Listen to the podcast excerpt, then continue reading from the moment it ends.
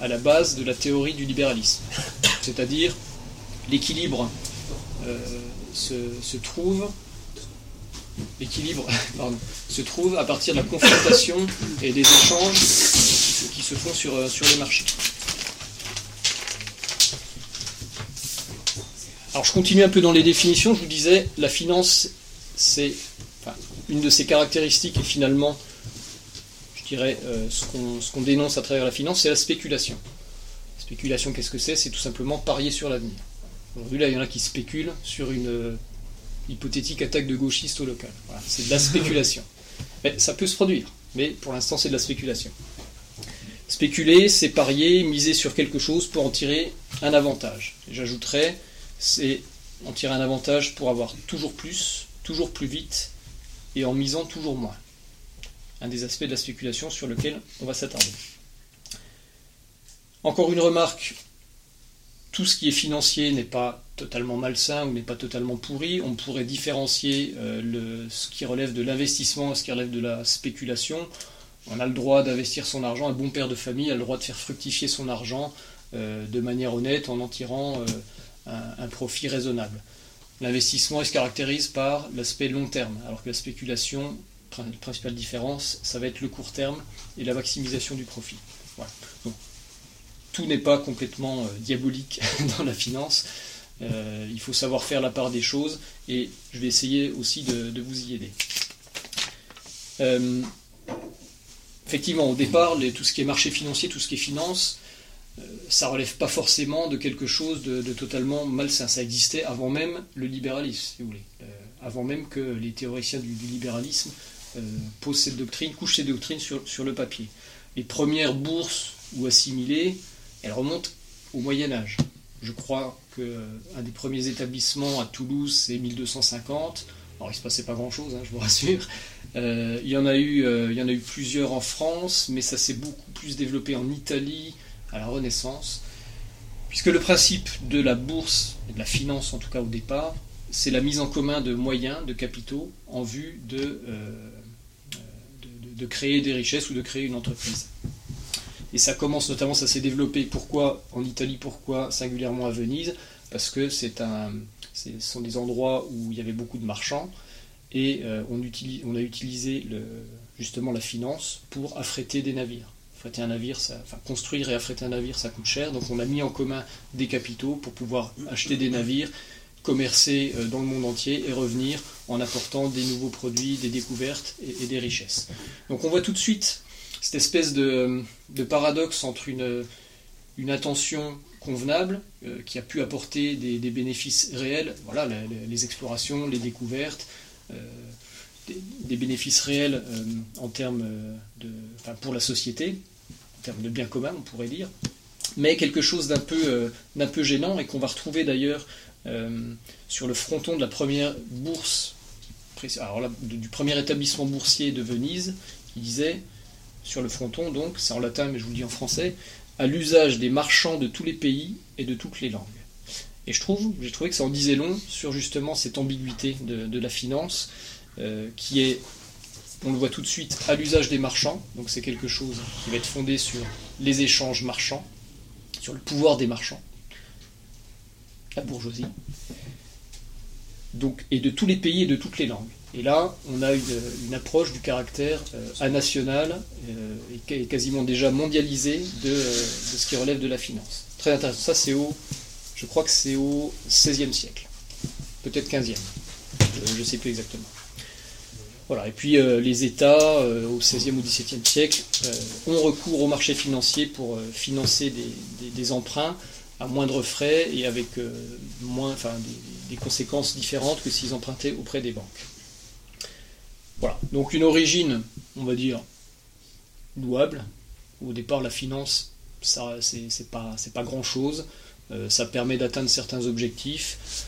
Euh, bon, j'ai envie de dire, pourquoi pas, tant qu'on est conscient de ce que ça représente et qu'on y met des limites, notamment politiques, et surtout que le pouvoir politique n'est pas intrinsèquement lié à ce pouvoir-là. Pourquoi pas donc Mais ça va vite changer. Les marchés financiers sont beaucoup développés au moment de la révolution industrielle. toujours avec ce besoin de rechercher des, masses d'argent énormes que ne pouvaient pas fournir les États, notamment pour construire tout ce qui était infrastructure, qui coûtait extrêmement cher, qui nécessitait de, collecter rapidement, très rapidement, énormément de capitaux. Et après, tout est allé très vite, tout s'est enchaîné, et aujourd'hui, on est sur des marchés financiers, on, en parlera un peu tout à l'heure, euh, qui, sont des, purs casinos où euh, l'activité de financement est finalement accessoire et où l'activité essentielle est bien, bel et bien la spéculation. Petite anecdote que j'aime beaucoup raconter à ce sujet-là, enfin, c'est pas une anecdote d'ailleurs, c'est une information, c'est sur la durée de détention des actions. Une action, hein, c'est un titre d'une société qu'on peut acheter pour euh, percevoir des dividendes et qu'on peut revendre ensuite euh, et éventuellement tirer une plus-value et si on débrouille une, une moins-value. Eh bien, entre 1945 et 1975, la durée de détention moyenne des actions était de 6 ans. Votre grand-père, il avait investi dans les actions euh, Suez ou Saint-Gobain, il les gardait 5, 10, 15 ans, ça lui faisait une petite rente, voilà, rien de méchant là derrière.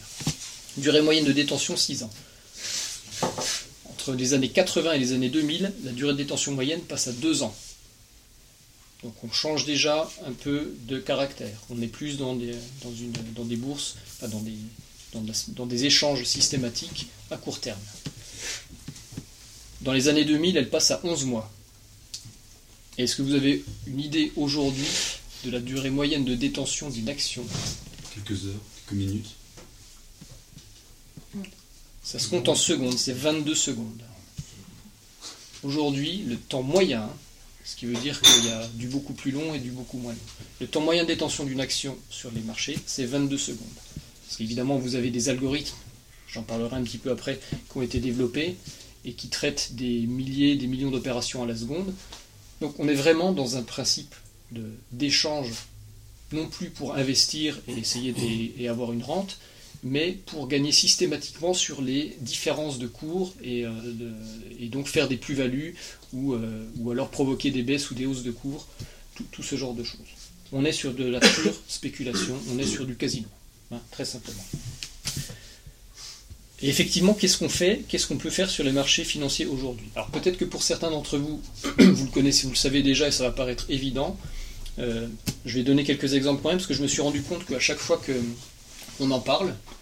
Euh, ceux qui connaissent vivent ça quotidiennement, mais ceux qui ne connaissent pas euh, bah, tombent des nues en sachant ce qui se passe réellement sur les marchés financiers. Alors, qu'est-ce qu'on peut faire sur les marchés Qu'est-ce qu'on peut acheter sur les marchés financiers? Des actions, des obligations. Ouais, actions, obligations, on en a parlé. Qu'est-ce qu'on peut acheter d'autre? Des matières premières. Matières premières. Donc les matières premières, déjà on va, aller plus loin, des matières premières euh, énergétiques, des matières premières pour la métallurgie et des matières premières agricoles.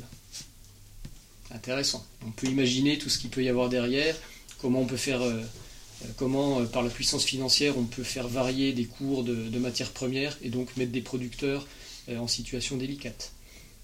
Voilà. Donc des matières premières, des titres, des actions, des obligations. On peut acheter aussi de la dette, on peut acheter du taux. Voilà. On peut acheter des devises, exactement. C'est un aspect important. Et puis on achète aussi. On peut faire des paris. Euh, je crois qu'il y avait pour euh, les subprimes, il y avait le eh ben, pari de la chute d'une banque. Alors, c'est pas, c'est, pas tout à fait ça, mais ta remarque est, très pertinente. Et c'est le dernier point que le, un des derniers, enfin, le dernier point que je voulais citer. On achète des produits dérivés. Ah produits dérivés, c'est ça, c'est des paris en fait. Les produits dérivés, c'est des contrats à terme, sont des options d'achat euh, je vais essayer de, vous expliquer un peu mieux ça, mais euh, voilà. Vous avez des sous-jacents, du blé, des actions de la société totale, etc. Puis derrière, toute une série de produits dérivés.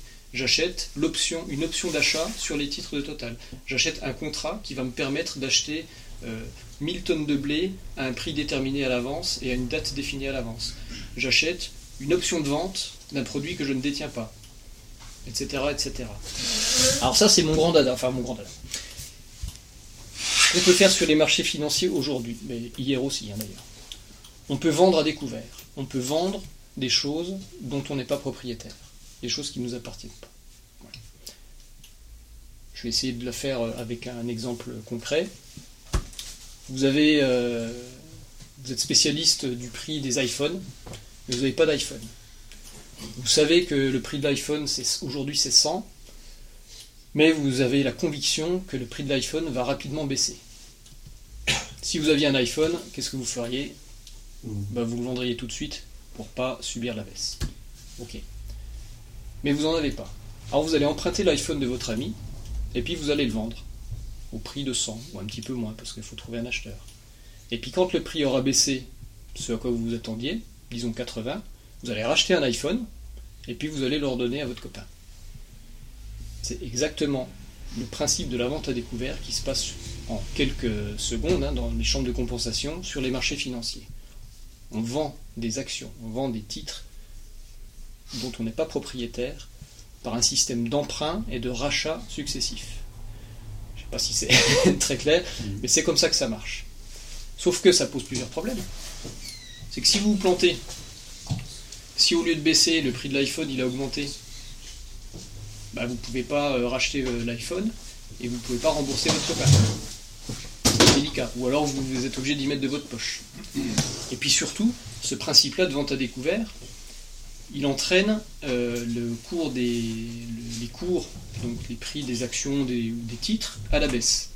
Et c'est comme ça que George Soros, un grand spéculateur assez connu, avait failli faire faire faillite à la Banque d'Angleterre en spéculant à la baisse contre la livre sterling. Donc on peut spéculer à la baisse, alors c'est un peu encadré quand même, parfois très rarement interdit quand il y a des secousses sur les marchés financiers, mais on peut faire baisser de manière artificielle comme ça la valeur d'une entreprise en, l'attaquant, en vendant à découvert ses titres pour entraîner une baisse du cours, euh, du cours de l'action. Voilà ce qu'on peut faire aujourd'hui sur les marchés financiers. Alors on peut faire plein d'autres choses, euh, je ne vais pas m'étendre beaucoup, mais euh, savez peut-être qu'il existe un marché des droits à polluer. Vous avez peut-être entendu parler de ça. Le protocole de Kyoto a défini des, euh, des limites en, termes de pollution pour les industries. Et puis plutôt que de, de manière politique fixer des limites et sanctionner le dépassement de ces limites ou alors récompenser euh, le, fait de ne pas atteindre la limite, eh ben, on a décidé de confier cette régulation au marché financier. Donc on a créé un marché des droits à polluer. vous, êtes une entreprise industrielle, vous avez tant de droits à polluer que vous pouvez échanger sur un marché. Donc si vous n'allez pas atteindre euh, votre quota de pollution, vous avez le droit de revendre des droits de polluer à d'autres entreprises qui vont les dépasser. Ça existe. Protocole de Kyoto. Alors c'est remis en cause, ils ont compris que c'était pas efficace et que c'était un peu malsain. N'empêche que ça existe. Et ça a été mis en place de manière euh, mondiale. Euh, et évidemment, à partir du moment où on met ça sur les marchés, tout devient possible. Et en l'occurrence, la tonne de CO2, parce que ça, marche comme ça. On, revend des tonnes de CO2 qu'on peut produire. La tonne de CO2 en 2006, elle était à 30 euros. Et elle est passée au cours de la même année à 1,30 euros forcément, à ce prix-là, les entreprises, elles ont tout intérêt à acheter des droits à polluer plutôt que de développer des technologies qui vont leur permettre de moins polluer. Donc le fait de confier ça au marché financier a eu un effet pervers euh, total et n'a absolument pas permis d'atteindre l'objectif. Et en plus de ça, ça donne quand même des droits à polluer euh, conséquents aux entreprises qui, euh, normalement devraient être, devraient être limitées. Et puis on parlait tout à l'heure du temps moyen de détention d'une action qui est de 22 secondes. Ça, c'est directement lié à la mise en place du trading à haute fréquence. Donc, ce sont des ordinateurs, des programmes informatiques qui sont chargés d'échanger des titres, euh, des millions de titres euh, à la seconde, pour essayer de bénéficier des écarts de prix. Et donc, plutôt que de gagner 50 euros par action sur, sur 10 000 actions, eh ben, ils vont gagner 2 centimes par action, mais sur des millions d'actions, ou sur des millions de, de titres. Donc, c'est l'effet volume. De toute façon, le, libéralisme, la démocratie, c'est toujours le nombre, c'est toujours la masse. Ça marche toujours comme ça. Trading à haute fréquence n'est toujours pas interdit. On sait, ou on soupçonne en tout cas, qu'il a créé des, euh, des, gros problèmes récemment. Alors, euh, il y a un ou deux ans, un mini crack en une journée. Euh, on n'a pas pu le déterminer. Toujours est-il que ça pose quand même un gros problème, puisque l'homme est totalement exclu du système. Déjà, quand y est, on arrive à vendre des choses dont on n'est pas propriétaire, on arrive à échanger des droits à polluer et à faire tout un tas d'autres choses, d'autres paris complètement fous. Et là, carrément, on supprime l'intervention humaine et on laisse les algorithmes déterminer les échanges. Et on verra par la suite que les, volumes ont aussi une importance dans les crises et dans, et dans tout ça. Euh, voilà, en ça, les droits pollués, c'est un bon exemple de la dictature financière, puisque le fait de, se reposer sur les marchés financiers plutôt que de, faire confiance au pouvoir politique, euh, eh bien c'est la preuve que le, pouvoir des marchés, le pouvoir, le pouvoir de la finance, euh, a pris une importance considérable dont on ne veut plus se passer. Non pas qu'on est obligé de, passer par là, mais on pense que c'est le meilleur moyen de euh, réguler les, échanges. Et donc on se retrouve avec des, aberrations telles que celles dont, je viens de parler. Maurice Allais, prix Nobel, qui était prix Nobel d'économie français, et euh, petite anecdote là aussi, il a commencé sa carrière, il était major de Polytechnique, je crois, il voulait faire de la physique. Et puis il a changé d'orientation parce qu'il est allé aux États-Unis dans les années 30, juste après la crise financière de 29. Et il s'est dit, quand il a vu la catastrophe, il a décidé de s'engager euh, plutôt dans la voie de l'économie pour essayer de, de, comprendre et d'élaborer des économies plus justes. Maurice Allais est un économiste auquel euh, l'action française se réfère bien volontiers d'ailleurs, et qui a été euh, longtemps, jusqu'à il y a quelques, quelques années ou quelques mois, le seul prix Nobel d'économie français. Voilà ce qu'il disait sur les marchés que je qualifiais tout à l'heure de casino, parce que lui aussi en fait. Le monde est devenu un vaste casino où les tables de jeu sont réparties sur toutes les longitudes et toutes les latitudes. Le jeu et les enchères auxquelles participent des millions de joueurs ne s'arrêtent jamais. Et oui, parce que les marchés financiers, vous en avez à Paris, vous en avez à Londres, après à New York, après à Chicago, après au Japon, etc. Et donc ça ne s'arrête jamais. Les échanges ne s'arrêtent jamais. Alors que, pour revenir en arrière, hein, quand je vous citais tout à l'heure les bourses, euh, euh, même en France, je crois qu'il y a eu un, décret de Louis XV qui fixait des horaires très précis euh, pour les échanges de, ce genre de, ce genre d'échange. Bref, ça ne s'arrête jamais. Sur toutes les places, cette spéculation frénétique et fébrile est permise, alimentée et amplifiée par le crédit. Crédit donc les emprunts. On en parlera aussi également. Les marchés financiers, en fait, dans bien des cas, c'est le principe de la patate chaude. On crée un produit ou on achète un produit, on attend qu'il monte, vite on le refourgue à quelqu'un d'autre, et ainsi de suite, jusqu'à ce que, euh, je dis la patate chaude, jusqu'à ce que la bombe explose. Et euh, malheur à celui qui l'a le dernier entre les mains. J'ai, euh, il y a quelques années, j'étais en train d'auditer une, filiale de la BNP, pour ne pas la citer, qui c'était un fonds d'investissement immobilier au Luxembourg, et euh, son directeur, qui était quelqu'un qui, qui faisait très bien son travail, qui était euh, rien à reprocher au, niveau au plan professionnel, mais qui nous disait très librement, euh, bah oui, une fois qu'on aura, qu'on aura fait ça, il faudra qu'on retrouve un pigeon pour le revendre. Voilà. les termes qui sont employés par, par, les gens qui travaillent dans cette, cette industrie, parce que le terme de pigeon, hein, c'est exactement ça. C'est une fois qu'on a fait une plus-value ou qu'on a réussi, bah, il faut vite revendre euh, le bien, le titre, ce que vous voulez, euh, et donc il faut trouver un pigeon qui sera à même de, l'acheter. C'est une espèce de, course infernale sans fin qui va produire, on va le voir après, euh, des crises financières par le phénomène de bulle spéculative.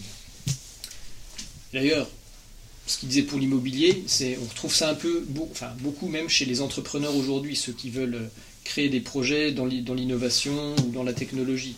Leur but premier, c'est pas tant de monter un projet euh, d'entreprise à long terme, c'est de s'enrichir très vite. Celui qui va avoir une idée formidable, euh, dans la tête, qu'est-ce qu'il a? Je vais pouvoir euh, revendre mon entreprise au bout de trois ans et devenir millionnaire. C'est comme ça que,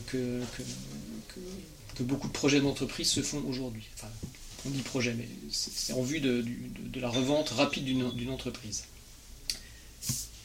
Voilà pour la partie spéculation. Alors on va ce phénomène de spéculation qui entraîne, qui crée des bulles, précisément des bulles spéculatives, des bulles financières, a créé par le passé et continue à créer énormément de crises. il n'y a pas que les crises économiques dans la vie. nous, à la F, on dit toujours que la crise avant tout une crise anthropologique, une crise de sens, une crise morale, avant d'être une crise économique. Mais n'empêche que dans quasiment toutes les crises économiques aujourd'hui, peut-être même toutes, et dans beaucoup de crises économiques euh, par le passé, c'est bien la finance qui est à l'origine de la crise. Je vais commencer par la crise la plus, la plus célèbre, comme ça vous allez vous approprier un peu ça et puis on va euh, passer à d'autres exemples. C'est celle de 1929, le krach boursier, et qui s'est traduit ensuite par une crise économique sans précédent qui a contaminé l'ensemble de la planète. 1929, euh, la crise des années 30 trouve son origine dans le krach boursier de 1929. Krach boursier 1929, pourquoi il a eu lieu? En gros, il y avait euh, ce phénomène justement de surévaluation de, titres que les investisseurs pouvaient acquérir en recourant au crédit avec un effet de levier, on appelle ça effet de levier, de 90%. C'est-à-dire que les États-Unis avaient autorisé les gens à s'endetter à 90% pour euh, acheter des titres financiers. Donc ils mettaient 10, ils achetaient 100, pour faire simple. Et les, 90, c'était de l'endettement. Donc là encore, il y a eu une, espèce de, course à l'échalote qui a été amplifiée par le phénomène de crédit.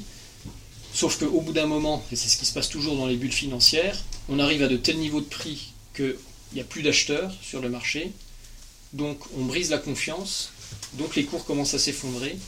Et autant les cours peuvent monter relativement vite, autant l'effondrement, il se fait en quelques jours. C'est ce qui s'est passé d'ailleurs euh, aux États-Unis.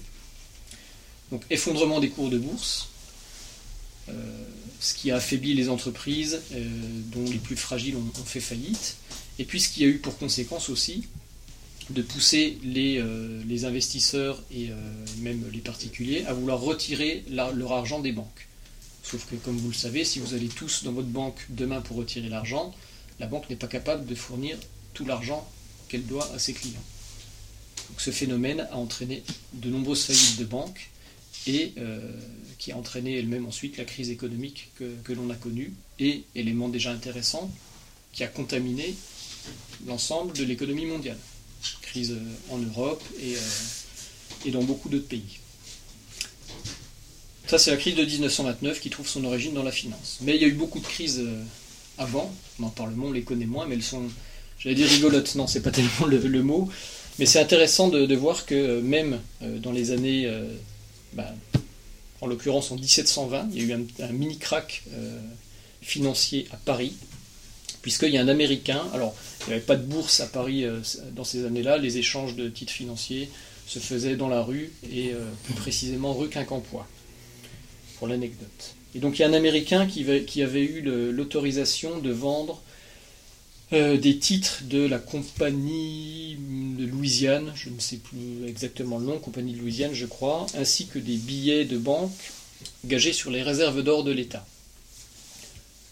Je vais essayer de, traduire ça. Euh, il arrivait en vendant des titres d'une société qui était censée euh, récupérer l'or qui serait découvert en Louisiane, pour faire simple, à peu près. Et ce qui s'est passé en quelques années, au bout de 2-3 ans je crois, 4 ans. Il commence en 1716 et en 1720, il s'aperçoit qu'il a vendu plus d'or gagé par les contrats que d'or qui existait réellement dans les caisses de l'État.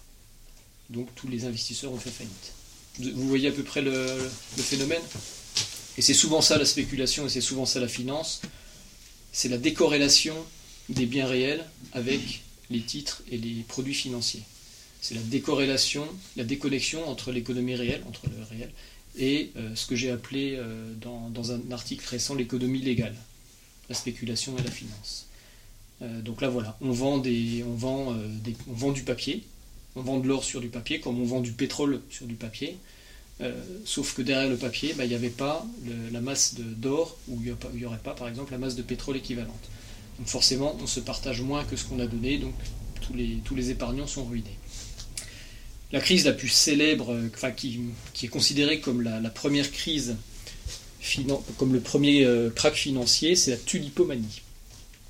Alors, ça peut être fastidieux, un peu euh, anecdotique, mais c'est intéressant de voir que même, là en l'occurrence au XVIIe siècle, on était quand même dans des processus qui ressemblent déjà à ce qu'on vit aujourd'hui et qui ont les mêmes, exactement les mêmes causes, les mêmes fonctionnements. C'est-à-dire le fonctionnement des bulles spéculatives. Euh, qui, explose euh, et, qui provoque des cracks boursiers et des ruines.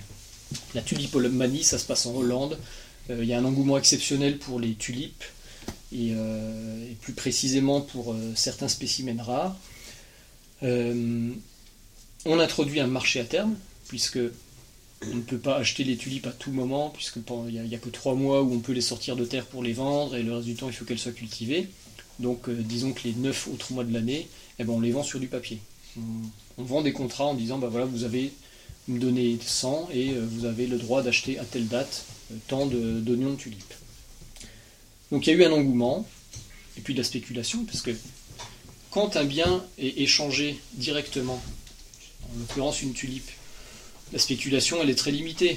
Vous pouvez devenir euh, marchand ou grossiste, acheter 1000, 1000 tulipes et puis les revendre plus cher une par une.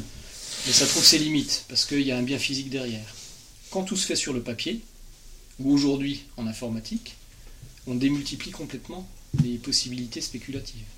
Et il y a un vrai euh, marché spéculatif qui s'est créé comme ça, sur la vente de tulipes sur du papier. J'accélère. Hein. J'accélère. Euh, en 1637, un oignon de tulipe pouvait avoir la valeur de deux maisons ou de huit veaux gras. C'est ce qu'on lit dans, le, dans la littérature.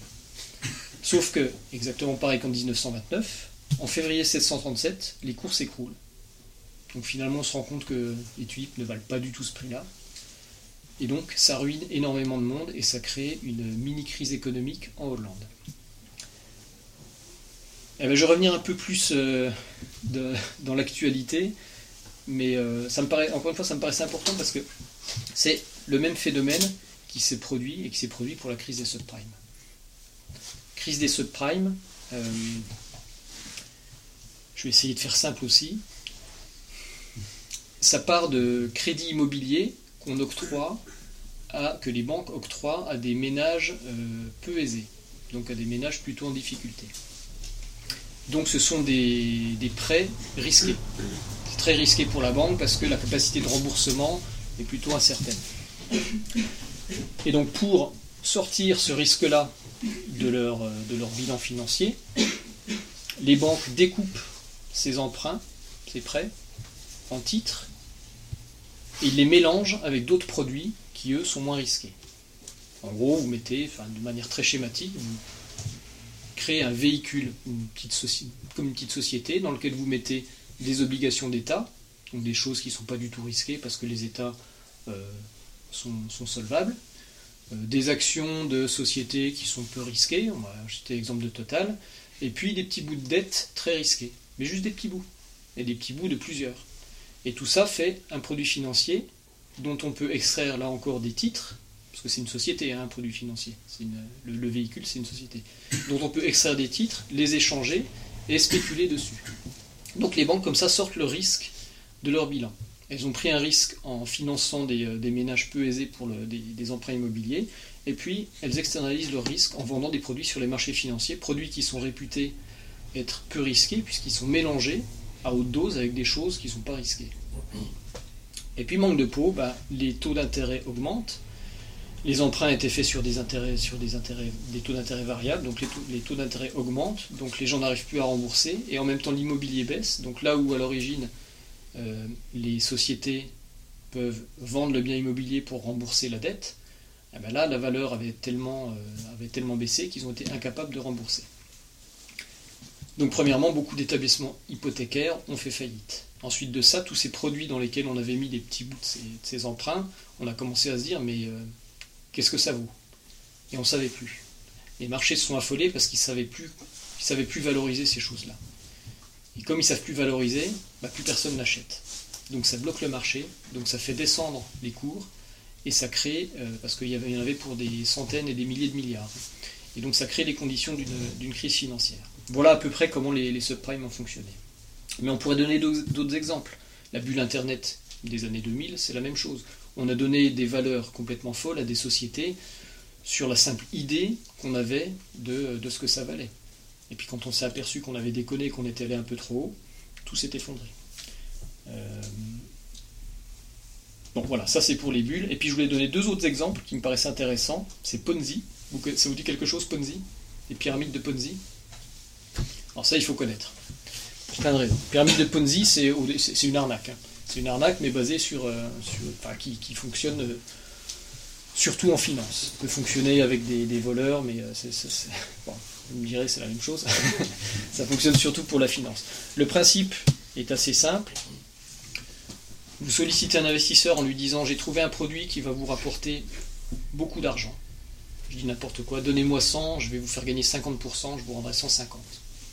Sauf que vous remboursez votre investisseur avec l'argent apporté par d'autres investisseurs. Il n'y a pas de produit financier, il n'y a pas de produit derrière, il n'y a pas de génération de bénéfices. Vous lui demandez 100, vous récupérez 200 ailleurs, vous lui rendez 150, et ainsi de suite. Et vous continuez. Et vous récupérez 500 euh, auprès d'autres investisseurs pour rendre. C'est Madoff, ça C'est exactement Madoff. Madoff, c'est exactement ce principe-là. Ça s'appelle une pyramide de Ponzi. C'est un peu le principe des banques aujourd'hui, euh, les.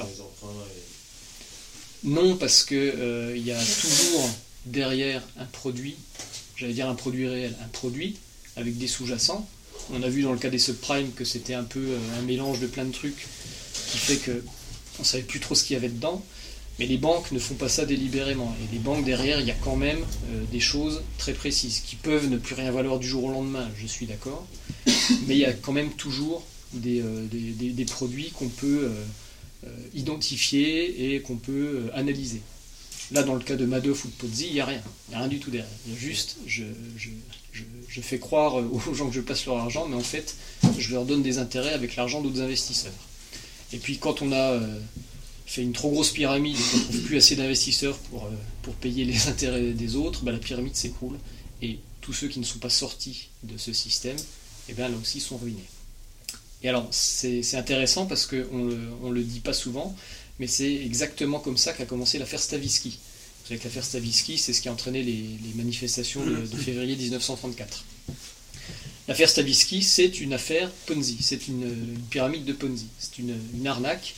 Mais comme elle a été plus ou moins couverte par les financiers et que euh, ensuite il a bénéficié de, de clémence, on va dire, eh bien ça a dégénéré dans les euh, manifestations euh, antiparlementaires de 1934. Donc là aussi, c'est bien la finance le point de départ, en tout cas.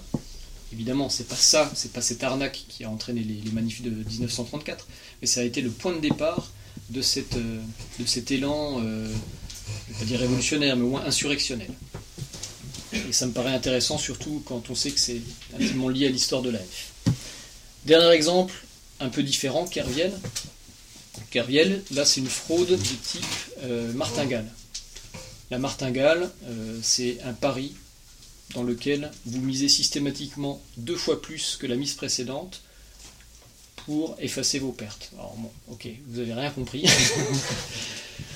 Euh, vous pariez au casino. Si vous mettez, vous pariez sur les rouges ou les noirs. Vous mettez 1, si vous perdez, vous perdez 1, si vous gagnez, vous gagnez 1. Jusque là, ça va? Ok. Donc imaginez, vous misez une première fois et vous perdez. Vous allez miser une deuxième fois le double. Vous avez perdu 1. Vous misez 2. Si vous gagnez, vous gagnez 2. Donc vous aurez récupéré votre mise. Non, c'est le double, pardon. Vous gagnez 4 et vous récupérez votre mise. Et ainsi de suite. Si vous perdez, le principe c'est de toujours miser le double jusqu'à ce que vous jusqu'à ce que ça tombe sur la, sur la bonne case. Et à ce moment-là, vous aurez gagné juste votre mise initiale, mais au moins vous n'aurez pas perdu. Carviel, c'est exactement ce qu'il a fait. Il a misé euh, outrancièrement, et, pour, et, et Nick Lison aussi, la, faillite de la, de la Bearings, c'est exactement le même principe.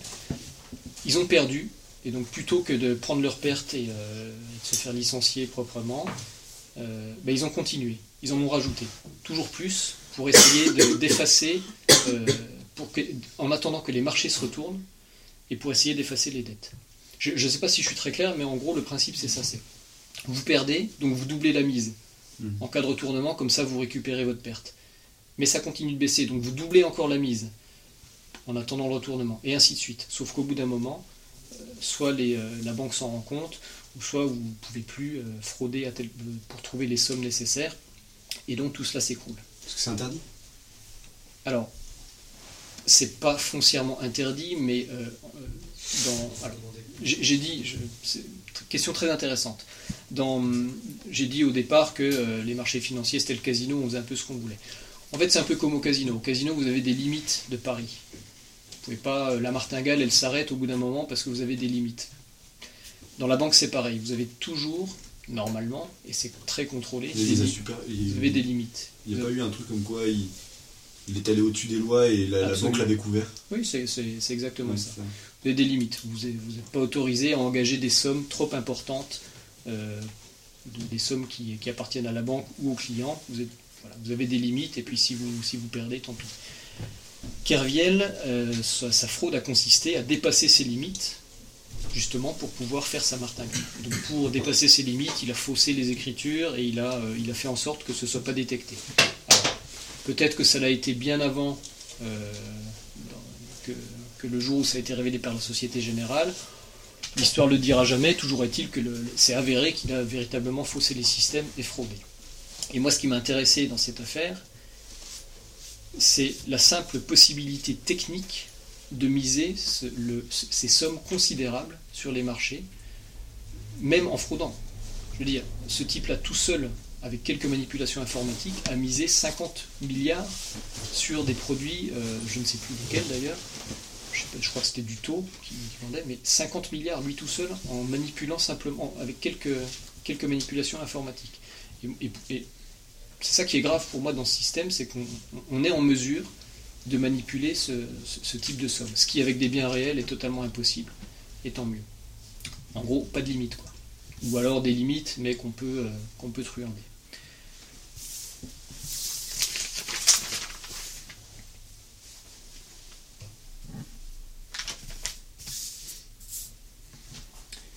Voilà, et donc les crises, euh, la dernière des crises dont on peut parler, c'est la crise des dettes souveraines.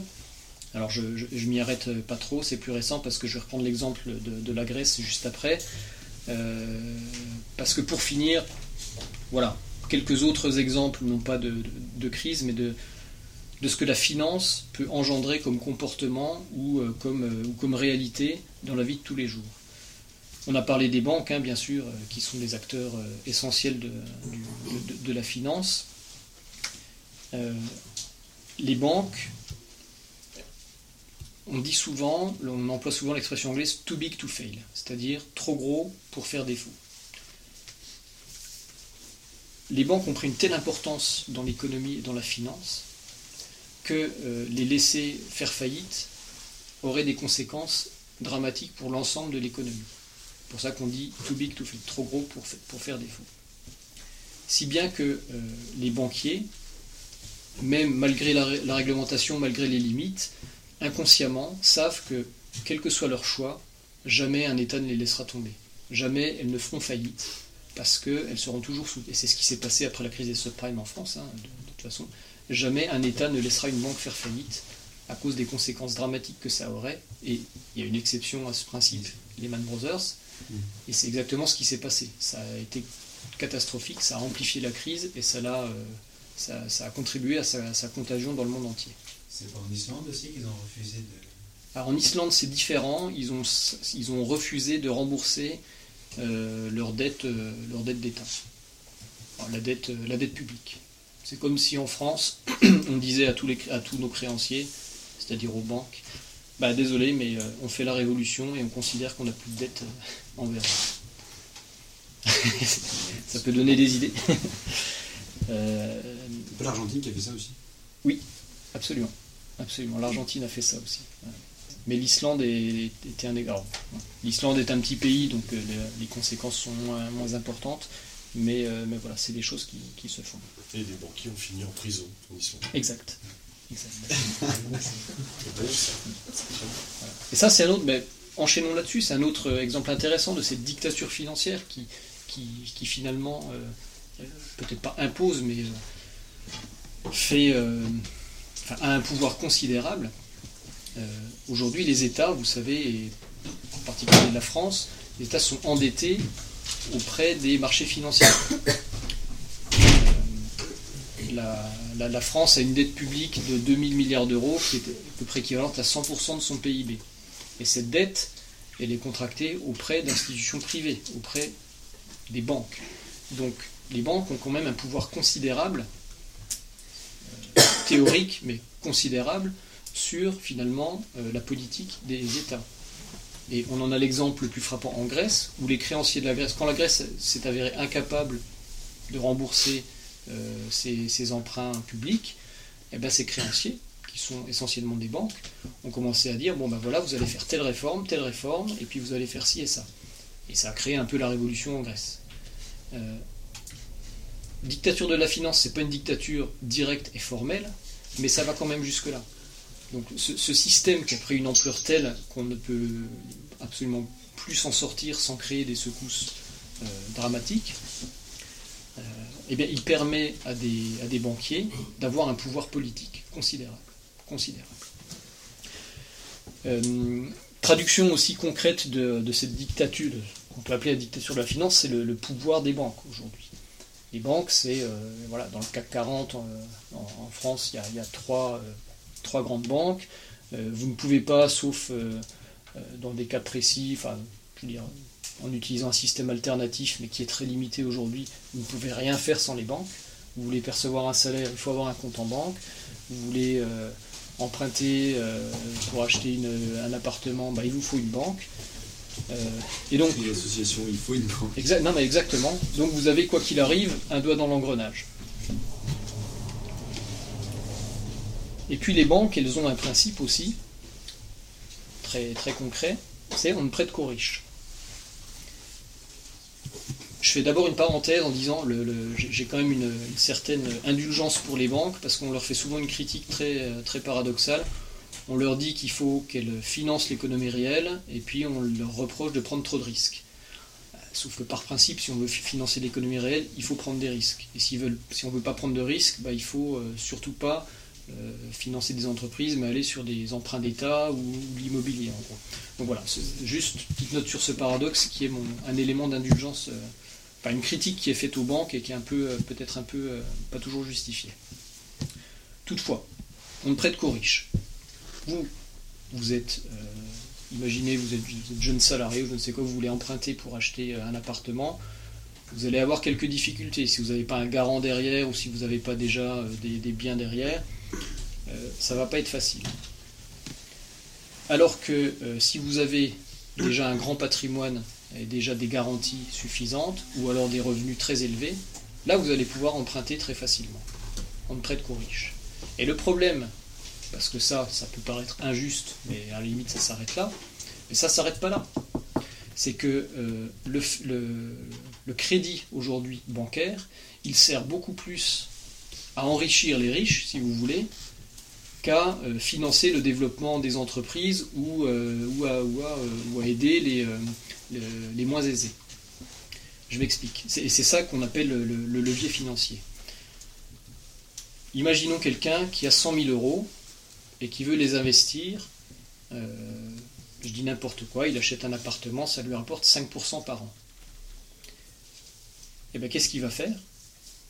Il va aller voir sa banque et au lieu, il va faire exactement comme en 1929 euh, les, investisseurs, au lieu euh, de, d'acheter un appartement avec 100 000 euros, il va s'endetter pour pouvoir acheter quelque chose qui vaudra 500 000 euros et qui lui rapportera d'autant plus par rapport au capital investi. Donc non seulement de prête qu'aux riches, mais en plus la finance aujourd'hui sert avant tout, c'est pas un objectif avoué, mais en tout cas dans la réalité c'est ce qui se passe, euh, bénéficie à ceux qui, disposent déjà de, moyens importants. Rien de plus facile, et je parle en connaissance de, cause, pour un fonds d'investissement immobilier aujourd'hui que de s'endetter pour acheter des immeubles.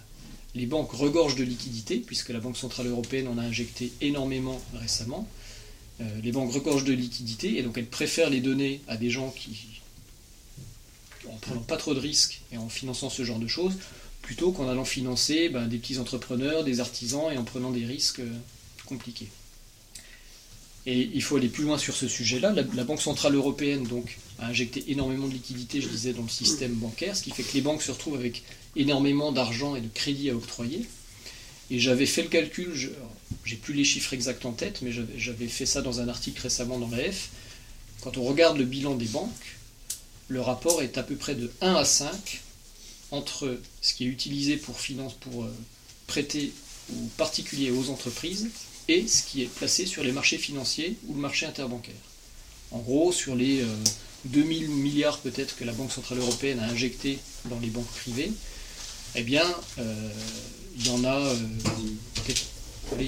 400 milliards, quelque chose comme ça, qui ont servi à financer ce qu'on appelle l'économie réelle. Et encore, dans l'économie réelle, vous avez des purs investisseurs immobiliers, par exemple. Et tout le reste, c'est les marchés financiers. Donc on a encore accru le, la, masse de, circulation d'argent dans ces marchés financiers. Ça, c'était pour les banques. Une autre conséquence de, la finance, c'est que les entreprises peuvent devenir très grosses très rapidement. Grâce à la finance, grâce à l'effet de levier, une entreprise peut racheter ses concurrents, ses fournisseurs, ses partenaires et grossir, grossir, grossir. Si bien que si on prend l'exemple dont je lisais un article l'autre jour du marché de la viande, ben, vous avez deux ou trois acteurs qui se partagent le marché. Donc quand vous êtes producteur de viande, vos interlocuteurs, c'est uniquement trois énormes entreprises qui ont à peu près tout pouvoir sur la fixation des prix. Alors de temps en temps, l'État s'en mêle quand il y a un peu trop de manifestations, mais c'est très timide. Et puis l'État, de toute façon, euh, il est lié à ce genre d'entreprise.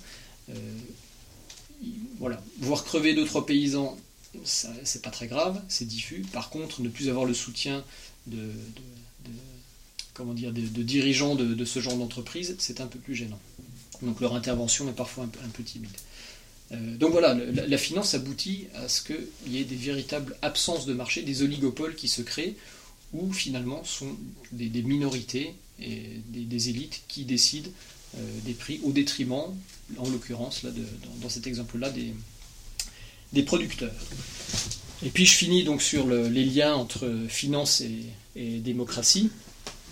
Euh, Maurras a beaucoup écrit là-dessus, sur le fait que la démocratie, c'est un régime qui est créé par l'argent. Je vous, lirai un extrait tout à l'heure. Euh, et effectivement, ça peut paraître simpliste comme schéma, mais il dit toujours, pour avoir le pouvoir en démocratie, il faut de l'argent. Il faut de l'argent pour faire des campagnes, il faut de l'argent pour diriger l'opinion, il faut de toute façon de l'argent pour euh, bénéficier de l'appareil d'un parti et arriver au pouvoir. Et alors je dis simpliste, mais pas tant que ça, parce que quand on voit Emmanuel Macron qui vient de se lancer euh, en solo, première chose qu'il a fait, c'est un appel aux dons, récolter de l'argent. Euh, récemment, les affaires Sarkozy montrent bien que les budgets de campagne ont quand même une petite importance dans les élections. Le dépassement des budgets de campagne, etc. Enfin, les, millions qui sont dépensés pour les campagnes. Euh, voilà la prise du pouvoir en démocratie, ou la recherche du pouvoir est intimement liée à l'argent. Finance et démocratie. Euh, et puis il y a la question des finances publiques. Ça, je l'ai déjà dit tout à l'heure en parlant de la Grèce. Euh, je ne sais pas si vous avez suivi les primaires de, la droite et du centre, mais euh, voilà, on parle de beaucoup de choses, mais on parle beaucoup de finances publiques et d'économie. On parle de, on dette. C'est un des encore une fois, selon le, niveau des taux d'intérêt, le, remboursement des emprunts la dette publique, c'est le premier poste budgétaire ou le deuxième après l'éducation nationale. C'est devenu le, euh, quasiment le, point central de toute euh, réflexion politique. Le pouvoir de la finance qui est devenu omnipotent. Alors je vais vous lire ce, ce petit passage, il est délicieux, de Maurras à propos de la République et de la finance. Ce qu'il y a de plus puissant après la finance en régime démocratique, en gouvernement d'opinion, c'est la phobie de la finance. On se souvient François Hollande dans sa dernière campagne. Le pouvoir appartenant à l'opinion et à l'élection y appartient tout d'abord à ceux qui, possédant de puissants capitaux liquides, peuvent faire les frais d'une propagande capable de former et de diriger l'opinion, ce que j'essayais de vous, résumer à l'instant. À ce pouvoir immodéré et intempéré de l'argent, nul autre contrepoids que la dénonciation publique de ce pouvoir, qui ne saurait d'ailleurs se faire sans lui. Il faut de l'argent pour lutter contre l'argent. L'argent est donc le générateur inavoué de l'État démocratique, à la lettre il le crée. Mais comme il ne doit pas le créer, comme cette génération est illégitime au regard des lois écrites et des lois morales, cette puissance souveraine est réduite à rougir d'elle-même et à se cacher de son action. Ainsi l'argent fait tout ensemble la force et la honte du régime, son ressort secret et sa flétrissure publique. Il peut tout demander au régime, excepté de l'avouer comme son auteur. L'argent doit se résigner à cumuler les satisfactions de l'omnipotence et les pudeurs de l'anonymat. Je trouve ce passage délicieux parce que euh, c'est 1913 et quand on se souvient du discours de Hollande contre la finance et euh, parallèlement des, affaires du, financement des campagnes, euh, voilà, ça ne manque pas de piquant. Ça nous rappelle Hollande, ça nous rappelle les, campagnes électorales, et puis ça nous rappelle cette distinction dont je parlais au tout début de la conférence et que je vais reprendre pour terminer, euh, que Maurras faisait notamment dans sa préface à la mire d'intelligence sur le sang et l'or, la force, ces deux forces qui s'opposent, force du sang, force de l'or. L'or, divisible à l'infini, est aussi diviseur immense, nulle patrie n'y résista. Je ne méconnais point l'utilité de la richesse pour l'individu. L'intérêt de l'homme qui pense peut L'intérêt de l'homme qui pense peut être d'avoir beaucoup d'or, mais l'intérêt de la pensée est de se rattacher à une patrie libre que pourra seul maintenir l'héréditaire vertu du sang. Le libéralisme, comme je dis souvent, comme disaient beaucoup d'autres, c'est la victoire de l'économie sur le politique et de la liberté sur l'autorité et la légitimité. Et de cette lutte sans merci entre l'or et le sang, qui est une lutte, euh, pardon, c'est une, lutte sans merci entre l'or et le sang, et qui est finalement, comme le, comme le disait Maurras dans cet extrait, une lutte entre le pouvoir de l'argent et le pouvoir héréditaire. Et eh bien voilà, une des pistes que je vous donnerai ce soir pour terminer cette conférence, c'est contre le pouvoir de l'argent, bien retrouver justement ce pouvoir héréditaire, ce pouvoir du sang contre le pouvoir de l'or. Et je vous remercie de votre attention.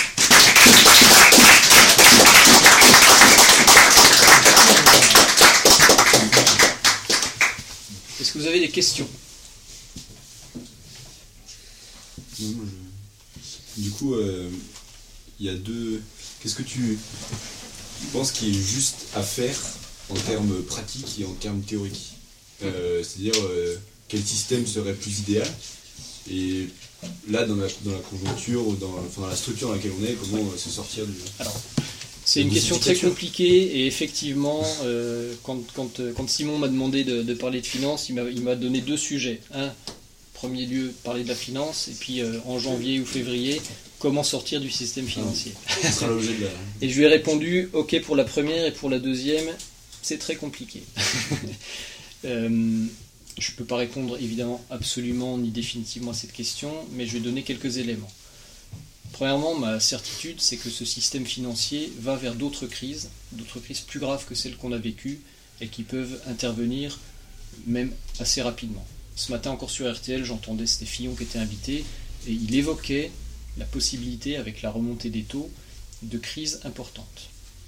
Crise financière pendant son éventuel quinquennat. Et de crise en crise, ma conviction aussi, c'est que je ne vois pas comment ça ne peut pas exploser, comment le système financier ne peut pas, ne peut pas imploser. Euh, peut-être que peut-être qu'on va continuer comme ça indéfiniment, mais euh, encore une fois, la BCE a injecté tant de liquidités pour sauver l'euro. Ça devient, complètement fou et je ne vois pas comment, euh, le système va, pouvoir survivre.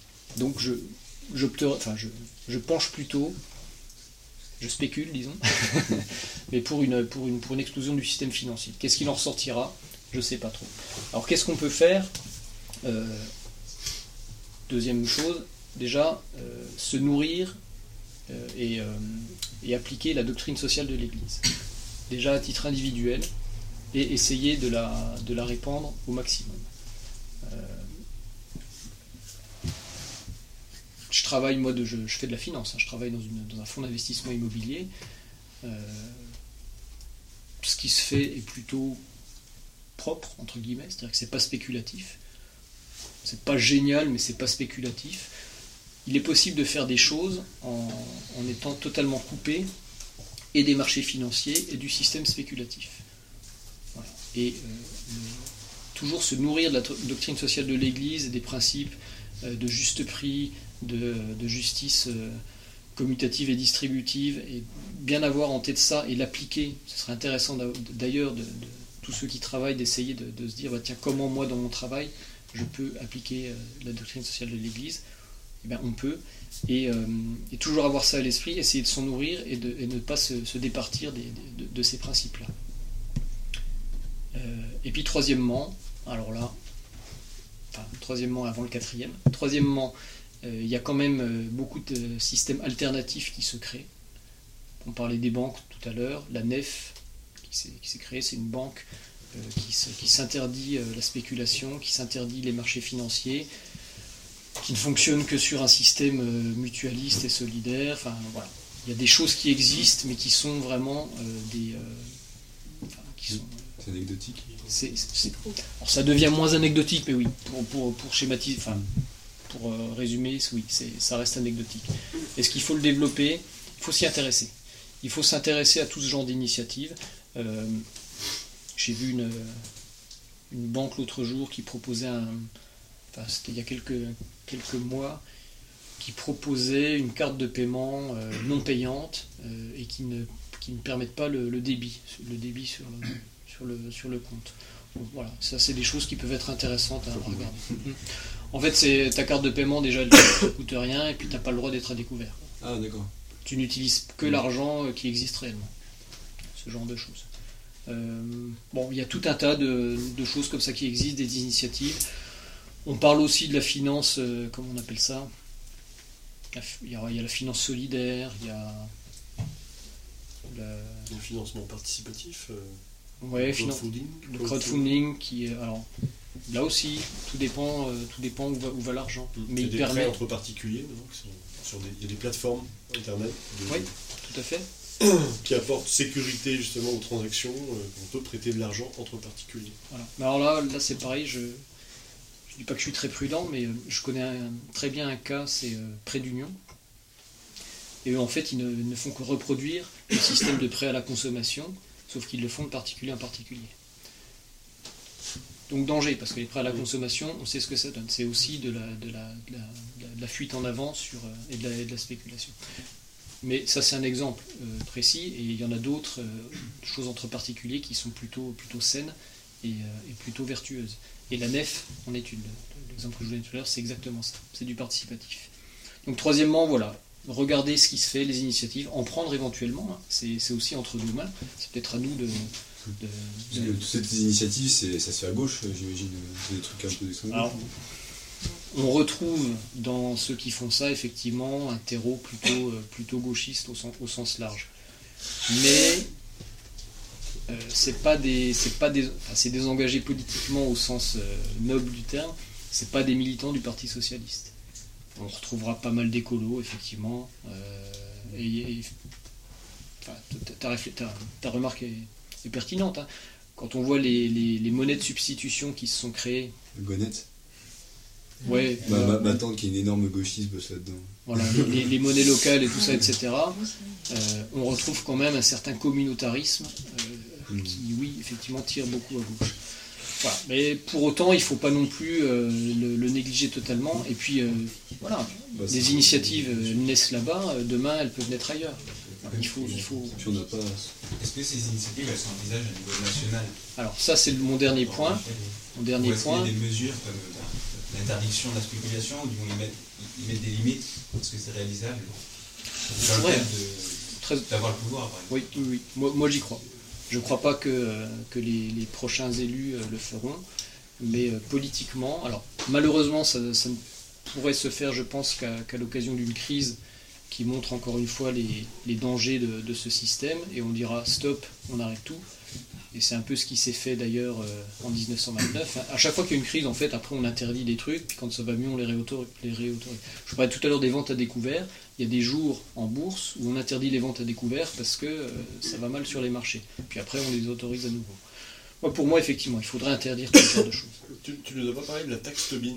Non, c'est vrai. Je, je, je maîtrise pas très bien ce. c'est un mais- serpent de mer ce truc. Ouais, on en parlait depuis des années et ça n'a jamais vu le jour en fait. Ouais, alors ça, il y, a- il y a ça aussi qui peut être, euh, qui peut être fait, et c'est un des, une des préconisations de Gaël Giraud notamment, qui a écrit Illusion financière, qui se bat beaucoup sur, euh, sur cette question-là. Euh, oui, il faudrait taxer beaucoup plus toutes ces transactions financières, absolument. Oui, il faudrait interdire certaines pratiques.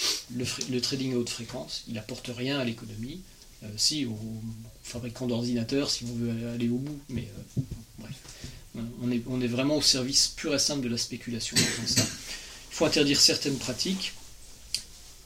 Alors qu'est-ce que ça pourrait avoir comme conséquence? Déjà, Comme on le fait, je sais sais pas quel homme politique aura aurait le courage de faire ça vu les conséquences que ça peut avoir. Parce que finalement, et je suis assez bien placé pour le savoir, dans toutes ces instances, dans toutes les institutions financières et dans les banques, vous avez une espèce de, euh,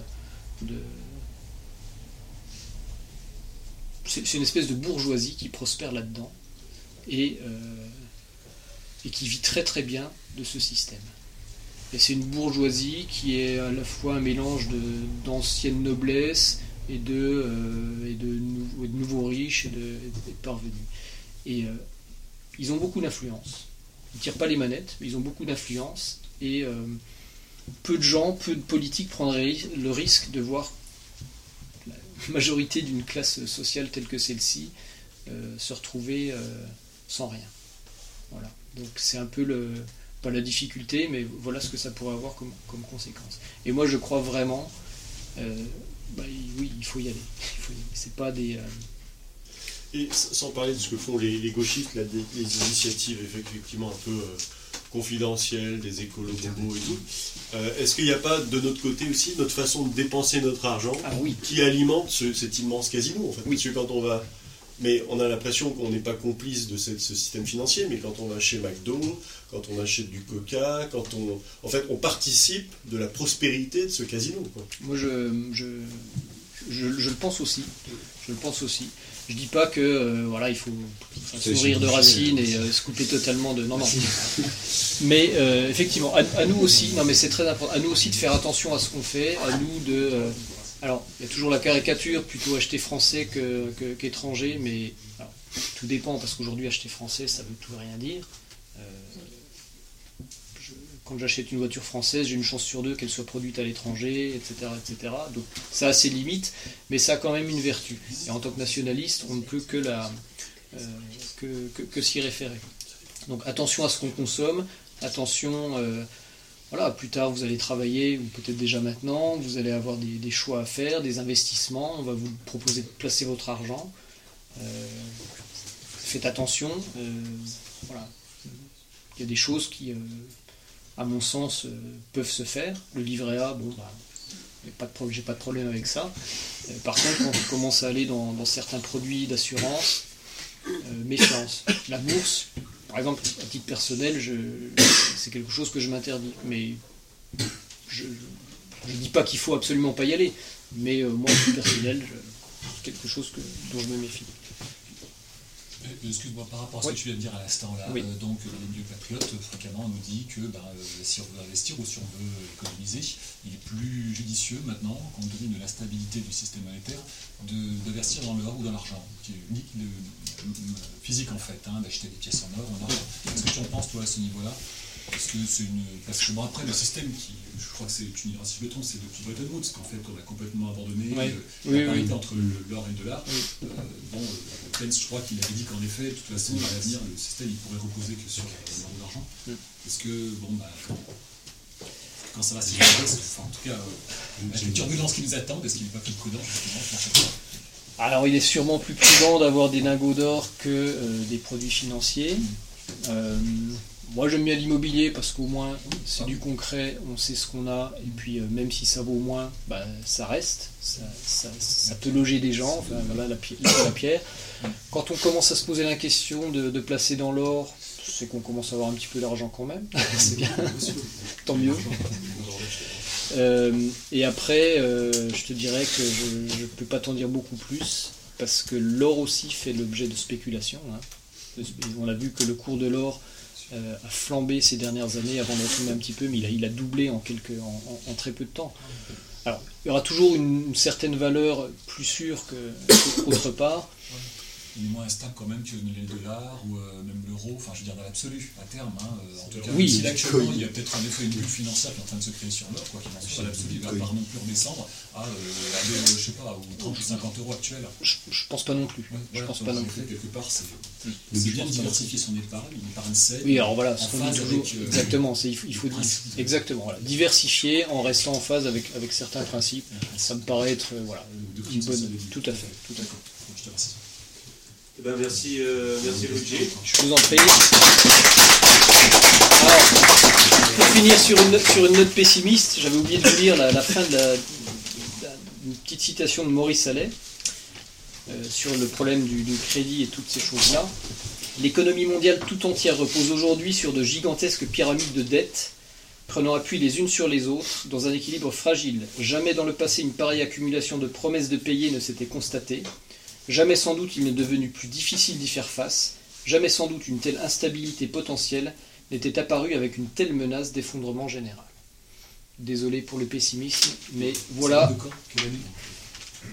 Alors je sais pas quand est-ce qu'il a dit ça, je sais pas. Euh, sans doute dans les années, peut-être dans les années 2000. Si si si. Alors il est mort, hein, Maurice Allais, mais c'est pas ce qu'il disait. Alors c'est un peu pessimiste, mais voilà, voilà à quoi nous prépare euh, cette dictature financière. Merci. Merci, Lucie.